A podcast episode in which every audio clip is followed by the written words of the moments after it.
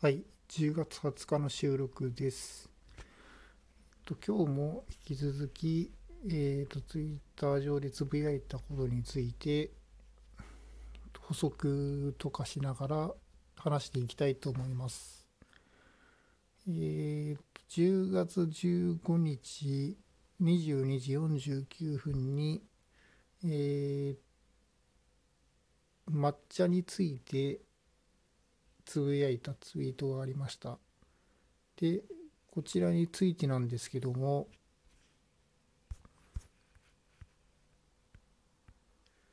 えっ、と、インプレッションをかなりいただいた、えっ、と、ツイートになっています。で、えーこの抹茶っていう風なサービスなんですけども、ウェブブラウザ上で本格的な数式とかグラフとかを書くことができるという風なツールになっていまして、ちょっとグラフの方はまだよく試していないんですけども、数式の方をためあの入力してみたところ、まあこれはかなり使えるツールだなというふうに思いました。で、えーまあラテックスの数式を、えー、と書い書きたくて、えー、とこちらのツールを使っていたんですけども、えー、となんでこのツールサービスに来ていたかというと私あのいつもあの RIX っていうラテックスの、えー、とフロントの GUI ですねがあるツールを使っていたんですけども同じことをウェブ上でやりたいっていうふうに思ったんですね。でこの RIX っていうのがどういうふうなツールかと言いますと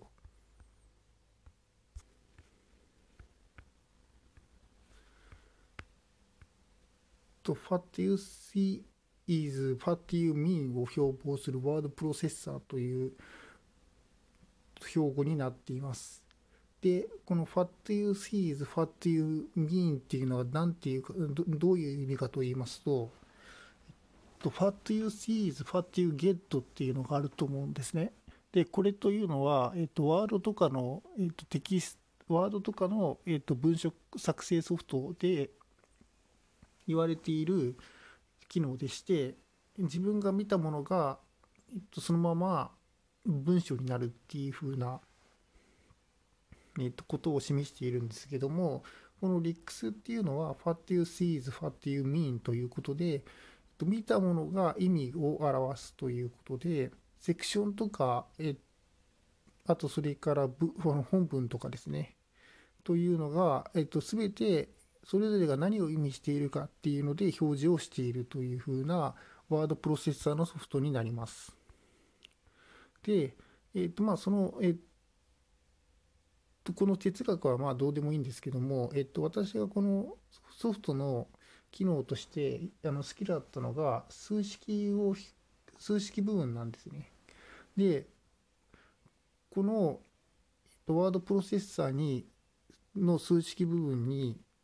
手符の数式を入れてあげてスペースを押してあげると、まあ、数式が表示されてそれで、えっと、視覚的にどういうふうにな数式になるかっていうのがわ分かるというふうな、えっと、機能があります。でまああの ワードプロセッサー全体としては What you see is what you mean なんですけど、まあ、その数式のところだけは What you see is what you get になっているという、まあ、あのちょっと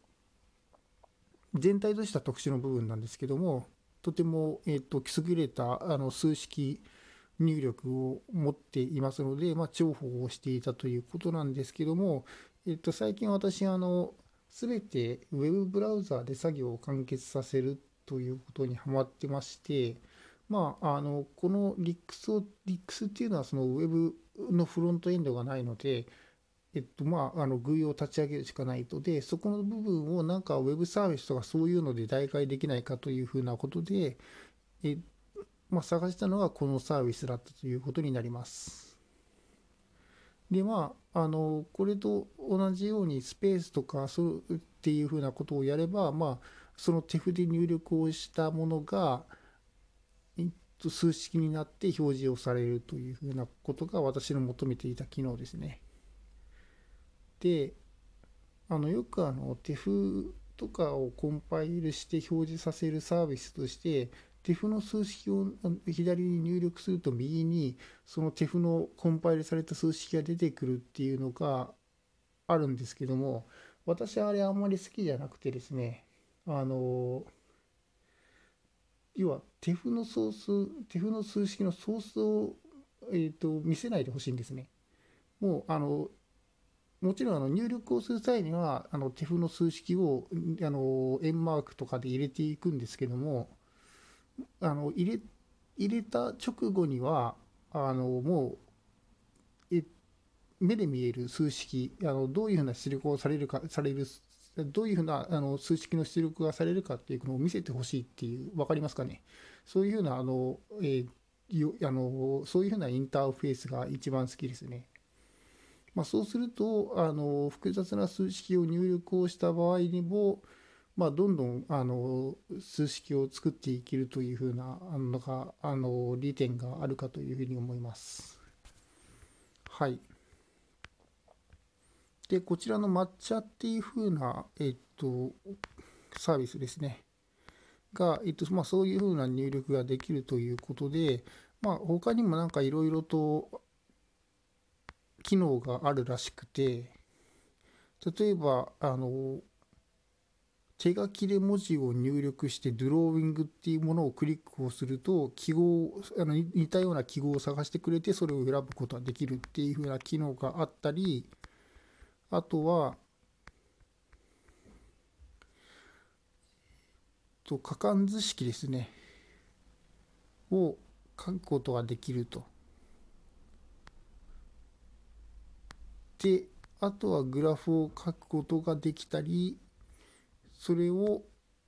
えっと、ピング画像で保存をしたりあとはラテ風の形式で出力をしたりすることができるというふうなサービスになっています。で公式 Twitter アカウントもありましてえー、とこちらはまあ2019年の12月1日からちょっと更新はされていないんですけども、そちらの方にさまざまな機能の追加に関する説明が書かれています。で、えー、と目次とかも作ることができるみたいで、セクションとかもですね、作ることができるみたいで、まあ、これ自体で文章を作るっていうのもありかなとは思うんですけども、まあ、あの今のところは、えっ、ー、とこれここで作作成した、えっ、ー、とラティフの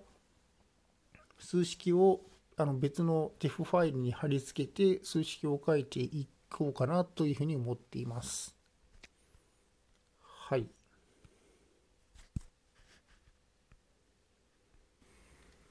あとは、えっ、ー、と、先週ですね、ジュパイターコンが開かれたんですけども、そのジュパイターコンで、でえー、まあ、興味のある、えー、と発表がされてまして、IPyGANT ですね。G、あ、IPy、IPYGANY っていうふうに書いてあるんですけども、まあ、3次元の、えー、とプロットをするライブラリーでして、まあ、あの一部あの PyVista を使っているライブラリーなんですけども、えっとまあ、3次元の,、v、あの VTK を読み込んで表示をさせるソフトということで、えーと、あら新しい、えーと、ライブラリーになります。で、これのページで、まあ、面白いなというふうに思ったのが、ジュパイタースフィンクスですね。の、えーと、ライブラリーを用いると、その3次元でプロットをした回転できる、出力ですねがそのままスフィンクスのページ HTML のページ上で再現をされるっていうのがすごい面白かったです。ツイッターに上げているんですけども、え、ー、と、ネフェルタリ王妃の、え、ー、と、メッシュという有名なメッシュがあるんですけども、それをぐりぐり、え、ー、と、スフィンクス上で動かすっていうのをやっていますので、ご興味のある方はちょっと見てみてください。